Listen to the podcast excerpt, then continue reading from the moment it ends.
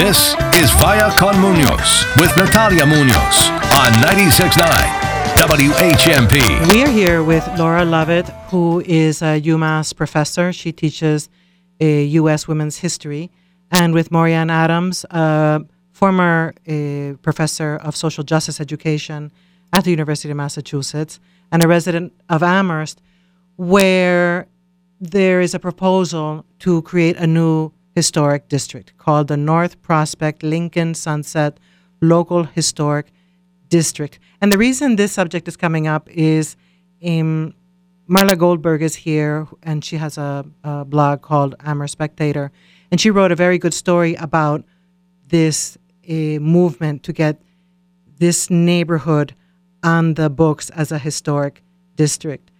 Um, Moriana, you did a lot of research at the Jones Library. Um, we in a previous conversation, uh, you mentioned that you and others just logged hundreds of hours reading uh, deeds, um, who sold what to whom. What other documents did you uncover in your in your research?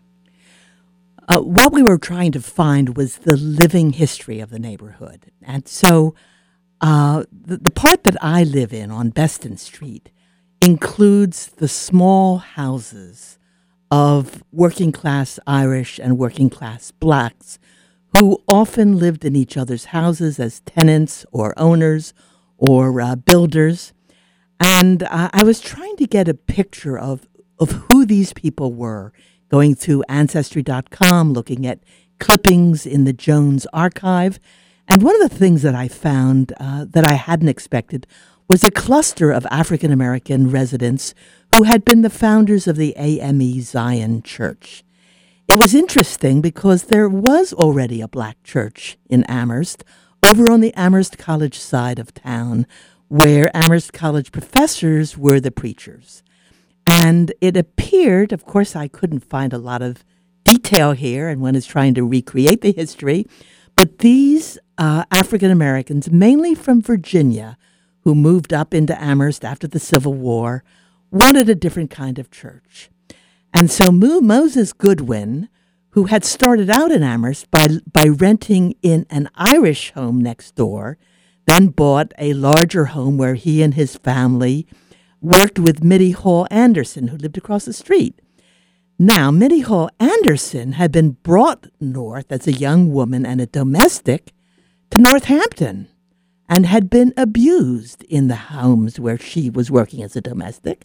So she left Northampton and came to Amherst, rented a house, eventually bought a house, and she also was a founder of the AME Church. And the black community grew to Page Street with families like the Hasbrooks, the Tills, etc.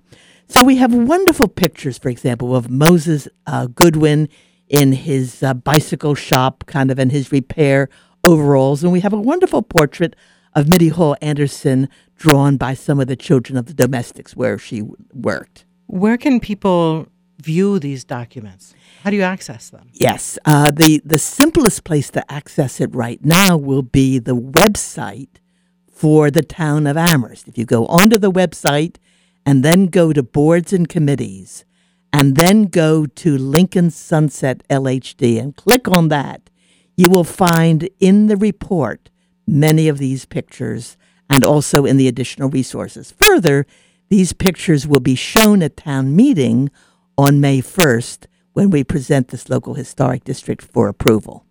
Amherst celebrates its town meeting on May 4- 1st. At what time, Marla?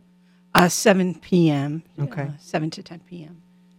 Um, Laura, uh, Laura Lovett, this is a district that is not the traditional, it doesn't have the traditional profile of a historic district. Um, it's not about solely about the architecture. No. It's not. It's not solely about what beautiful homes. It's about the people who inhabited them and their contributions. So, how is this different than other historic districts? So then the national, the, the houses that are already on the National Historic District are all there because of recognition in terms of architecture, in terms of the the knowledge about somebody who lived there. but it's a very stilted way of thinking about history and has almost nothing to do with the way that many of us who are history faculty currently teach history. Um, and so, what we're actually hoping to do is to really have the, the preservation of historical buildings reflect the way that we actually teach history, which is that we teach it as a really vibrant uh, a moment that you can learn so much from. I thinking thinking about you know the fact that Moses Goodwin owned a bicycle shop in town, a bicycle repair shop in town. I have so many students right now who are really thinking about how revelatory it is to be thinking about new modes of transportation or thinking about urban gardens and and you know this district in particular really sort of is, is peppered with the kind of legacy of living in a way that our my students think of as new but really is old What was the you're the you're the person who came up with this idea. What did you see? What happened that made you think, I, I want to do something uh, so that this history uh, it becomes known? So I, I teach sometimes histories of food and agriculture, and and I have a lot of work of with students who are really excited about permaculture, right, which is one of the main main uh, growth fields in terms of UMass Amherst. And I had been living, I lived near the district, and um, lived in fact in a house that had been made out of re resourced materials from the Quabbin Reservoir, um, the towns that were were sunk from the Quabbin Reservoir. And in fact, there was a, a barn that was torn being torn down. And i'd actually testified about the importance of how for my students it's revelatory to think about a neighborhood with barns. And it and it allowed me to sort of really understand that the way that my students often grow up really imagines a very different america a post-war america suburban development where all homes are sort of are, are framed in terms of socioeconomic similarity where we have a divide between rural and urban, where food production is seen as something that you remove to some other place. And, and they're really actively trying to reimagine how to live. And here we have a laboratory steps from UMass of a kind of an older past that really is, I think, speaks to a new generation. We're speaking with uh, Laura Lovett, a history professor at UMass. Actually, she teaches U.S. women's history at UMass. She's also the author of The History of Eugenics. Who's interested in the history of? She's interested in that in, in the history of housing segregation. And we're also speaking with uh, Maurianne Adams, who is a retired UMass social justice uh, professor. And we're talking about this proposal uh, to create a new historic district in Amherst that looks at the people who live there, not just the architecture.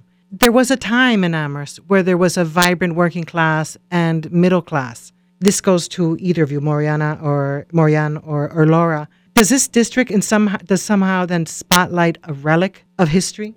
My hope is that that's not the case.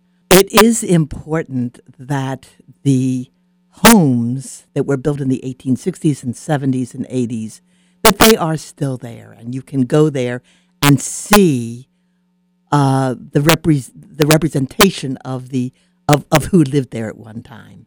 It is true now that with the price of homes, certainly the people who built and lived there could not have afforded them, and in fact, many of us who live there could not now afford to buy our own homes.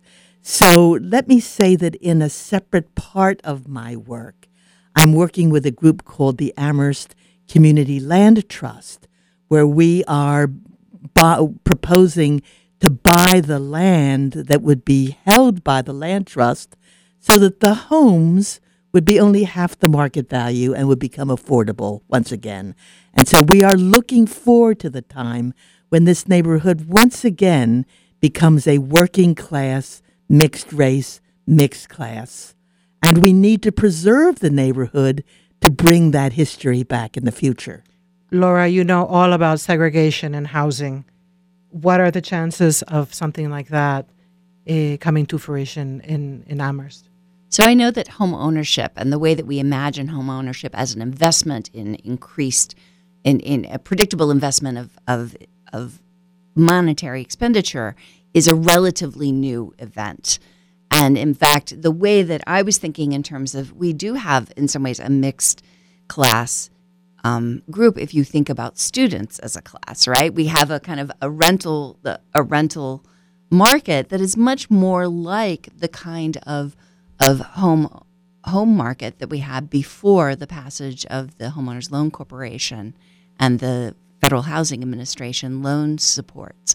So so the idea that you buy a, piece of property and you assume it increases in value is rooted on a racially and ethnically um, and class based policy that decided to exclude some neighborhoods and some homes, mainly those that were owned by African Americans or immigrants, from guaranteed federal subsidies for home loans, where white, um, native born, often at the time described as middle class Americans, were guaranteed that the property that they bought would increase in value.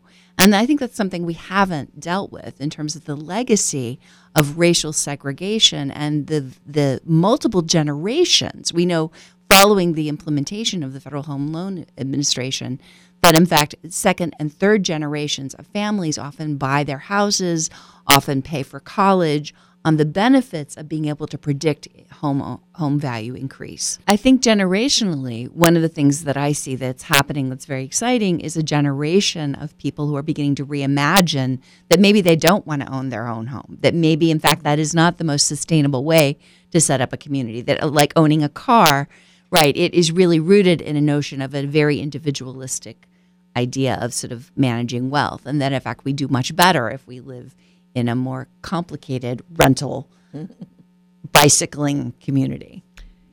It sounds like the bottom line if this district becomes official, it becomes a living history lesson Yeah. in this is how people can live together. Yes. Thank you, Laura Lovett and Marianne Adams, for being here. And thank you, Marla Goldberg, Thank for you bringing this story. bringing us in. I, let me just mention your blog, please. It's called AmherSpectator.com. Marla Goldberg, genius journalist Oh, at you're work. so sweet. Thank you so much, Natalia. Thank you, ladies. This is Vaya Con Munoz with Natalia Munoz on 96.9 WHMP.